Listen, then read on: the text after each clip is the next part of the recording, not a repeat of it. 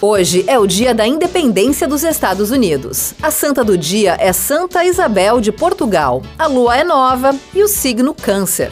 Hoje é o centésimo octagésimo quinto dia de 2022. Faltam 180 dias para acabar o ano. O dia 4 de julho na história. Em 1776, os Estados Unidos conquistam a sua independência. Em 1826 morre John Adams, o segundo presidente dos Estados Unidos. Em 1865 é publicado na Inglaterra o livro Alice no País das Maravilhas, de Lewis Carroll. Em 1904, o Canal do Panamá começa a ser construído com o objetivo de ligar os oceanos Atlântico e Pacífico na América Central. Em 1932, a Revolução Constitucionalista é desencadeada em São Paulo. Em 1933, o líder indiano Mahatma Gandhi é preso por incitar a desobediência civil.